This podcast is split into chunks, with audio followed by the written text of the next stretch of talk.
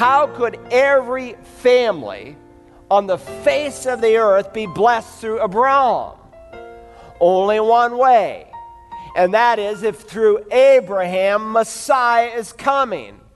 That is, if through his seed there's going to come one who will be the Savior of the world. Hello, and welcome to Search the Scriptures, the Bible teaching ministry of Dr. Carl Broggi. Dr. Broggi is senior pastor at Community Bible Church in Beaufort, South Carolina. In our study of the book of Romans, we're in chapter 4 where the Apostle Paul gives his Jewish audience an example that they will be able to relate to that of the great patriarch of Israel, Abraham. Just as believers today look back at a risen Savior, those who were justified in Old Testament days looked forward to a coming Messiah. This was true of Abraham, who the Bible tells us was a friend of God. How do you become a friend of God? What does the scripture say? How are you to be forgiven? What does the scripture say? How do you get your conscience cleansed? What does the scripture say? How do you get to heaven? What does the Bible say? And so, what does the Bible say about being saved apart from works? And so Paul quotes the scripture. Notice Genesis 15 and verse 6. Abraham believed God and it was credited to him as righteousness. Now he's already stated this truth back in Romans 3:21. If you look on the prior page in your Bibles, look at verse 21. Paul says, "But now apart from the law, that is apart from any good deeds that you can do apart from the law, the righteousness of God, and that's what you need if you want to go to heaven. You need the righteousness of God. You need the perfection of God because you cannot violate His holiness. He will not allow anything into His heaven that will defile it. Apart from the law, the righteousness of God has been manifested, being witnessed by the law and the prophets. So, for the need for righteousness that comes back, that comes apart from the, uh, from the law, apart from any obedience, is not something new, Paul is saying. It's something old. It's something that has been manifested. It is something that has been revealed. It is something that has been made known, depending on your translation. And remember, again, at this point in human history, when they referred to their Bibles, they didn't call it Old Testament, New Testament. They call the Old Testament the Law and the Prophets. That was the summary, or sometimes they call it the Psalms, the law and the prophets. Again, the same three words summarizing all the scripture. And so Paul wants us to understand, he's already stated it in Romans 3:21, that God in the Old Testament scriptures saved people apart from deeds on the basis of grace. God doesn't have one plan of salvation for the Old Testament saints and a new plan of salvation for the New Testament saints. And to prove it, he illustrates with Abraham. For what does the scripture say? Abraham believed God, and it was credited to him as righteousness. If you're using the old New American Standard, it says it was reckoned to him as righteousness. The King James ESV says it's counted to him as righteousness. The New New American Standard says it's credited to him as righteousness. Now, the Apostle Paul, five times in six verses, and 11 times in this chapter, uses this word credited or reckoned. Now, in some English translations, because they don't want it to sound too monotonous, they'll use three or four different words.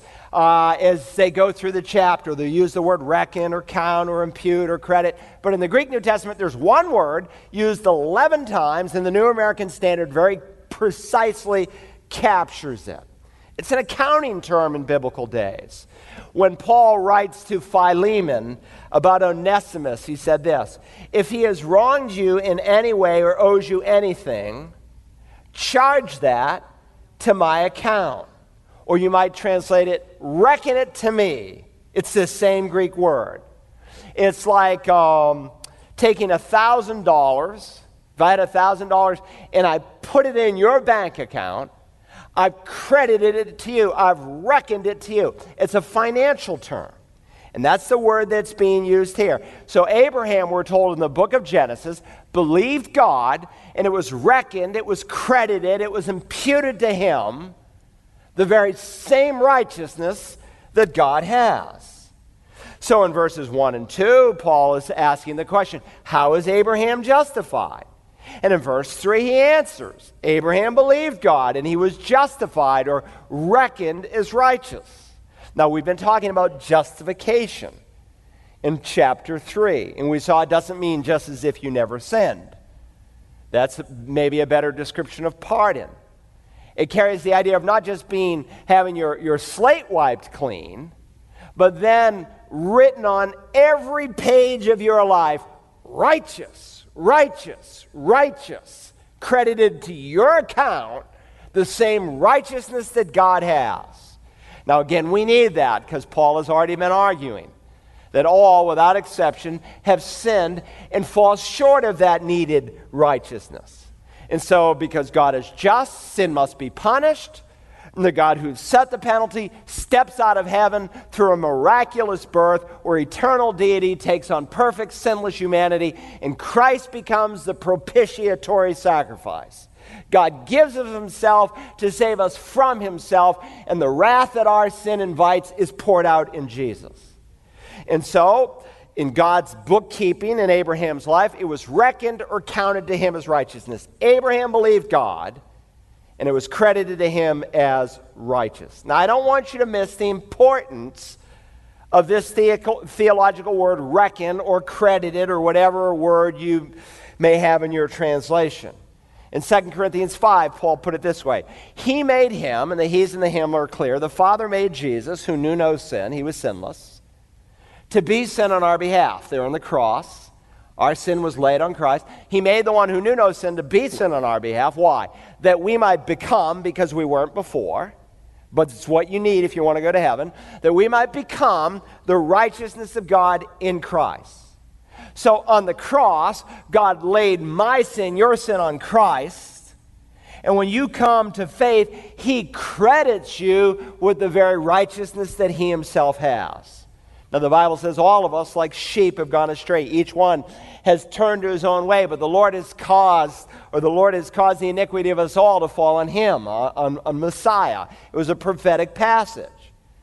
Our sin is laid on Christ, and in exchange, when you come in faith, God gives you his righteousness. Now, the common descriptive term, as you know, I hope by now, from Romans 1 and verse 7, the common descriptive term in the New Testament that God uses to describe his people is that of saints. And the word hagios, or in the plural hagioi, means a holy or a separated one. Now, in the course of church history, as people departed from the Bible, and there were many who taught a works righteousness, they came up with a new meaning for the word saint. And it was a very elitist kind of status. And sometimes, even flippantly, we as evangelicals use it in that way. We say, oh, my Uncle Joe is a real saint.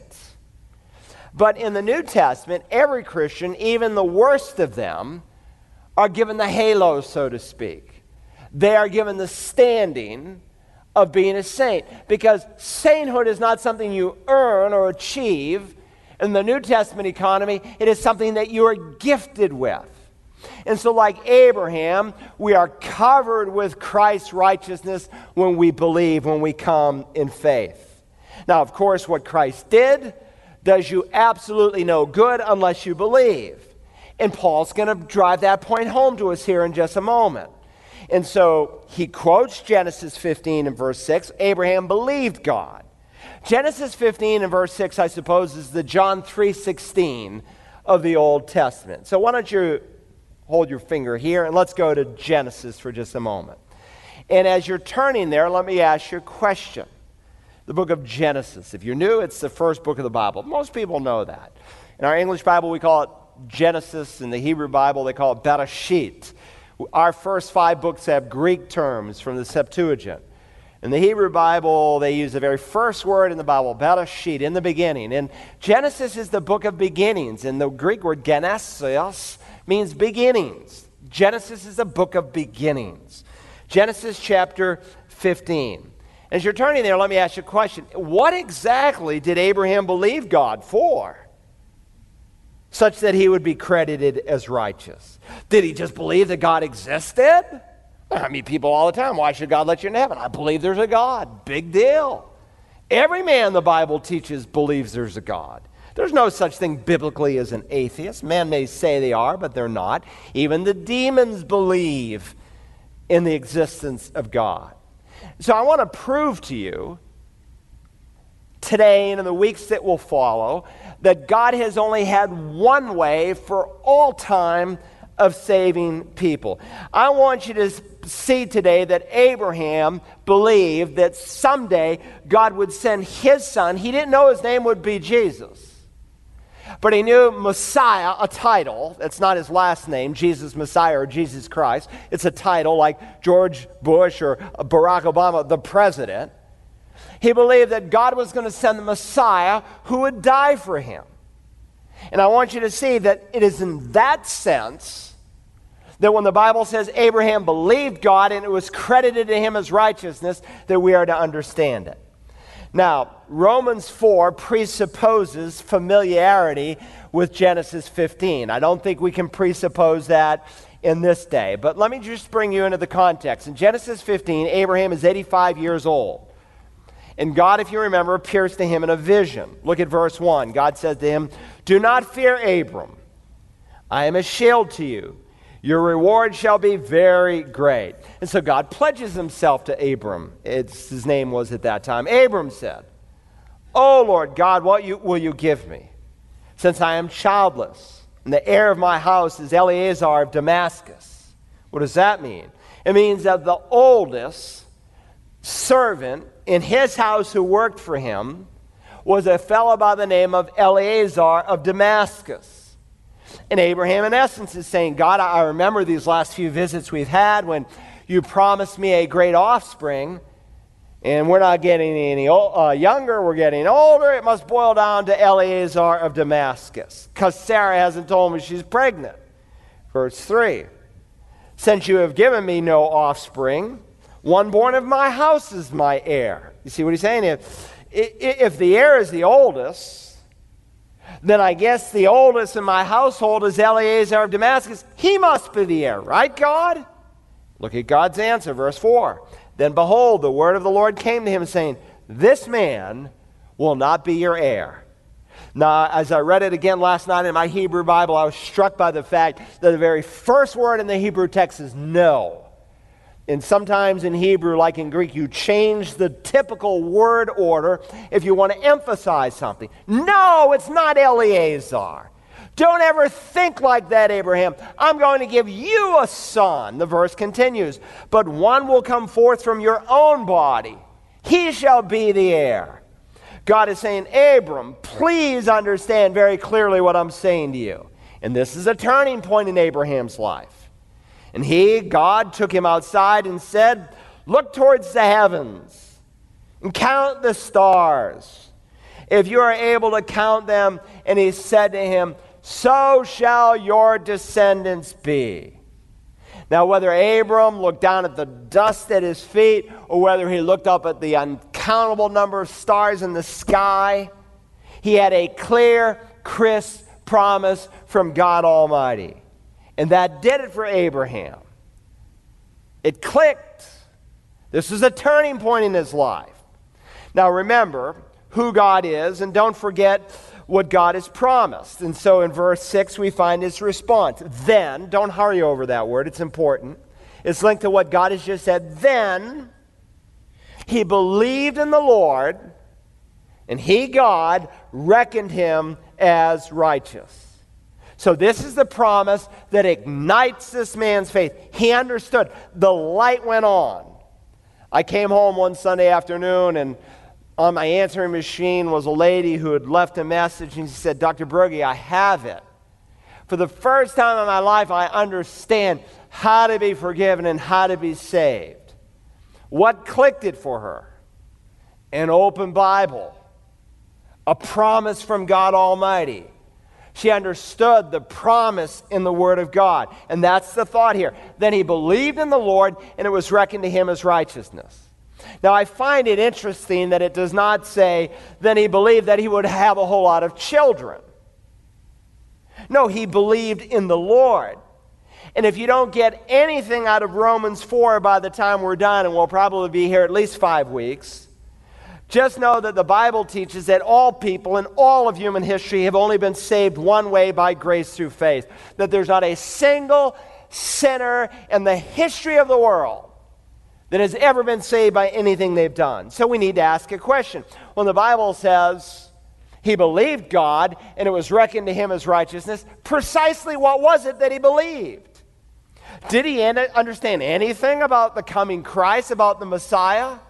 Of course he did. Turn back a few pages to Genesis 12 in your Bible. Genesis chapter 12. I want to remind you that God had been working in this man's life now for some time. Genesis 12, notice how the chapter opens. Verse 1 Now the Lord said to Abram, Go forth from your country and from your relatives and from your father's house to the land which I will show you. Now he's 75 years old when he says this. Leave the comforts of your home, your family, your friends, and go to the land that I'm going to show you. And then God promises him in verse 2 And I will make you a great nation. I will bless you. I'll make your name great, and you shall be a blessing. Emphasis is found in the original. How could every family on the face of the earth be blessed through Abraham? Only one way and that is if through Abraham, Messiah is coming. That is, if through his seed there's going to come one who will be the Savior of the world. You say, well, did Abram come to understand this is a messianic promise? And the answer is yes. You say, well, how do you know that? For the same reason, I know that in Genesis 6 through 9, that during that hundred plus years when Noah was building an ark, that he warned people to repent. And I'm sure his ministry didn't totally fall on deaf ears. There were certainly some whom we know during that hundred year period who believed. But on the day of the great flood, on that day when it came, there was only eight believers in all. You say, How do you know that he preached that message? We don't read anything about Noah preaching in the Old Testament because the New Testament tells us. God gives us divine commentary that Noah was a preacher of righteousness. And so God gives us some divine commentary on Genesis 12 and Genesis 15. If you want to go to Galatians 3, turn there or just listen. Galatians, if you're in Romans, don't lose Romans. Romans, 1st and 2nd Corinthians, and then you come to Galatians. Now remember, the Lord Jesus said, said of Abraham, Abraham rejoiced to see my day, and he saw it and was glad. Jesus said that Abraham understood something about his day. He tells us plainly that Abraham saw Messiah. Now, I want you to learn something, if you don't already know it, very interesting from Galatians chapter 3. Galatians 3, the theme is sanctification by grace. And so, what Paul does in Galatians, because these people who are not lost but who are saved, but a little confused on how to grow, he takes them back to their starting point and he reminds them how they started. And he says, That's how you continue by grace. And he reminds them of the false teachers who had infiltrated the church, who were teaching a, a different gospel, another gospel, which is really not another because there's only one. And he says, These are the people who are confusing you. So you're listening to people who have started wrong, who are giving you information on how to grow, and you don't need to do that. So that's the theme of Galatians 3. And so he speaks of our great salvation here in verse 6. He says, Even so, Abraham believed God, and it was reckoned or credited, same word, to him as righteousness. What is he quoting? What we just read in Genesis 15 6. He is reading the same passage of Scripture. Paul studied Genesis. We should too. Notice verse 7 of Galatians 3. Therefore, be sure that it is those who are of faith who are sons of Abraham. Those who have as the object of their faith the same person that Abraham had, they're the children of God. You say, precisely, did, who did he believe in? Verse 8. The scripture, the Old Testament, foreseeing that God would justify the Gentiles by faith, non Jews, preached the gospel beforehand to Abraham, saying, All the nations will be blessed in you. Now, don't miss that here in verse 8. Underscore in your mind those two words, the gospel. And maybe if you don't have it out there already from prior studies, write 1 Corinthians 15, 1 to 4 in your margin. Now, please note, he doesn't say that Abraham just had gospel or good news preached to him, but he had the good news. And in every translation, NAS, King James, English Standard, NIV, Net Bible, ISV, it all says the same thing the gospel. Now, what is the gospel? Well, Paul defines it for us. And if someone asks you what the gospel is, you ought to be able to say it in three words death, burial, resurrection. Now, I made known to you, brethren, not just any good news, but the good news, the gospel, which I preached to you, which you also received, and which you also stand, by which you are saved, if you hold fast the word which I preached to you, unless you didn't have a genuine faith, unless you believed in vain. For I delivered to you as of first importance what I also received that Christ died for our sins according to the Scriptures, that he was buried, and that he was raised on the third day according to the Scriptures. And when, according to Galatians 3 8, did Abraham first have the gospel preached to him? When God said, All the nations shall be blessed in you. That's Genesis 12 and verse 3. Now, it's obvious as you read Genesis that in Genesis 12, when he's 75 years old, he doesn't fully grasp it all at that point. But at the age of 75, he responds to what he does understand. Pack up, get all your servants, all your belongings. I know you've been here 75 years, but it's time to move. And he responds to what he knows in faith, and it's the biblical principle that light responded to brings more light. And so God is working on him and he's drawing him to himself. And so 10 years later, he takes him outside of his tent. He says, No, Eleazar is not going to be the heir. One who's going to come from your loins and Sarah's body, that one will be the heir, and all the nations will be blessed in him. So shall your descendants be. And it clicks. In a New Testament theology, we'd say he got saved, he was born again. The whole thing comes together he realizes a principle that goes all the way back to the garden when man, through his own works righteousness, creates his own fig leaf religion, and God allows the first death in the universe to take place through the shedding of blood, it clicks that Messiah is going to come through his loins. And so we're told, and Abraham believed in the Lord, and he, the Lord, in a split second of time, reckoned it to him as righteousness. Now, I also know for a second reason that Abraham understood the plan of salvation. And the second reason given in Scripture is we know that Abraham was a prophet. Not just was he a, a, great leader, he was a prophet. Genesis 20 and verse 7. Remember a fellow Abimelech? God appeared to him in a dream, and Sarah, uh, Abraham said, Sarah, you know, she's, she's, she's my sister. He tells this white lie. She's actually his half sister. And uh, God warned him, this king, in a dream as she was being prepared in the harem. Now, therefore, restore the man's wife. Why? For he is a prophet. You say, what's the significance in the fact that Abraham was a prophet?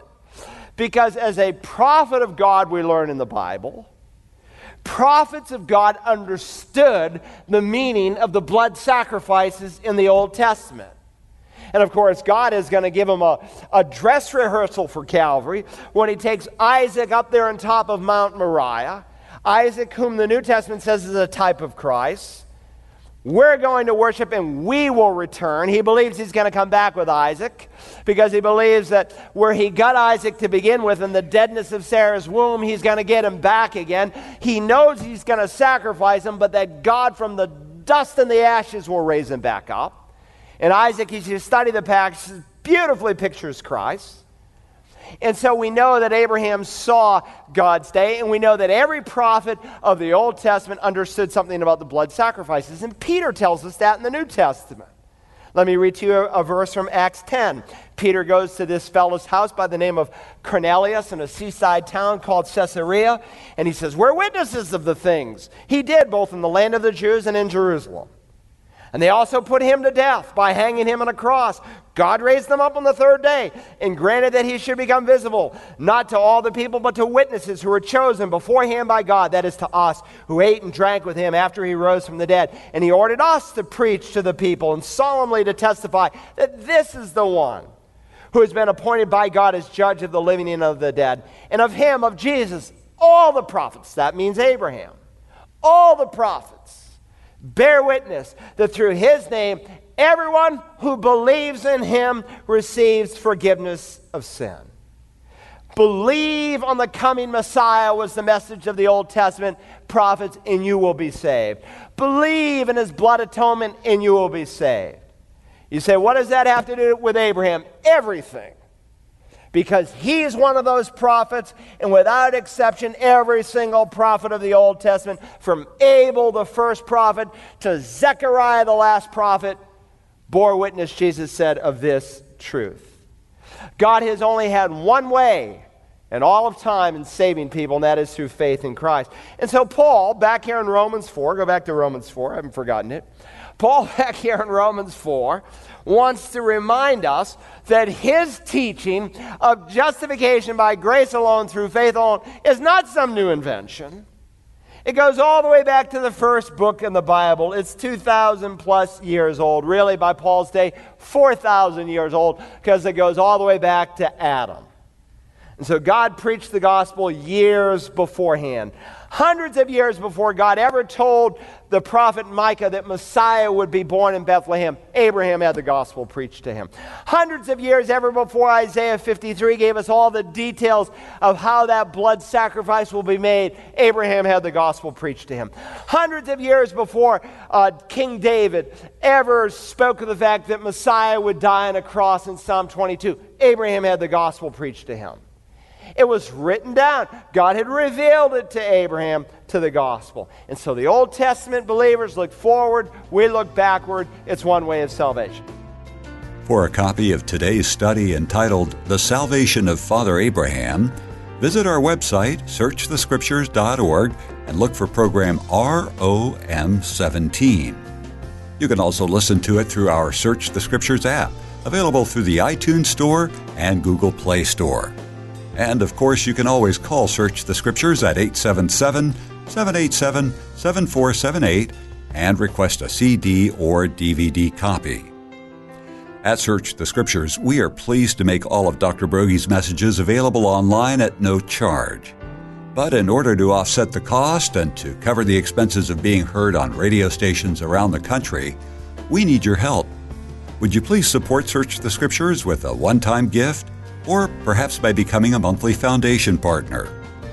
Get all the details by clicking the Give button at searchthescriptures.org or call us at 877 787 7478. Thank you. Tomorrow we conclude our look at the salvation of Father Abraham. Join us then as we search the Scriptures.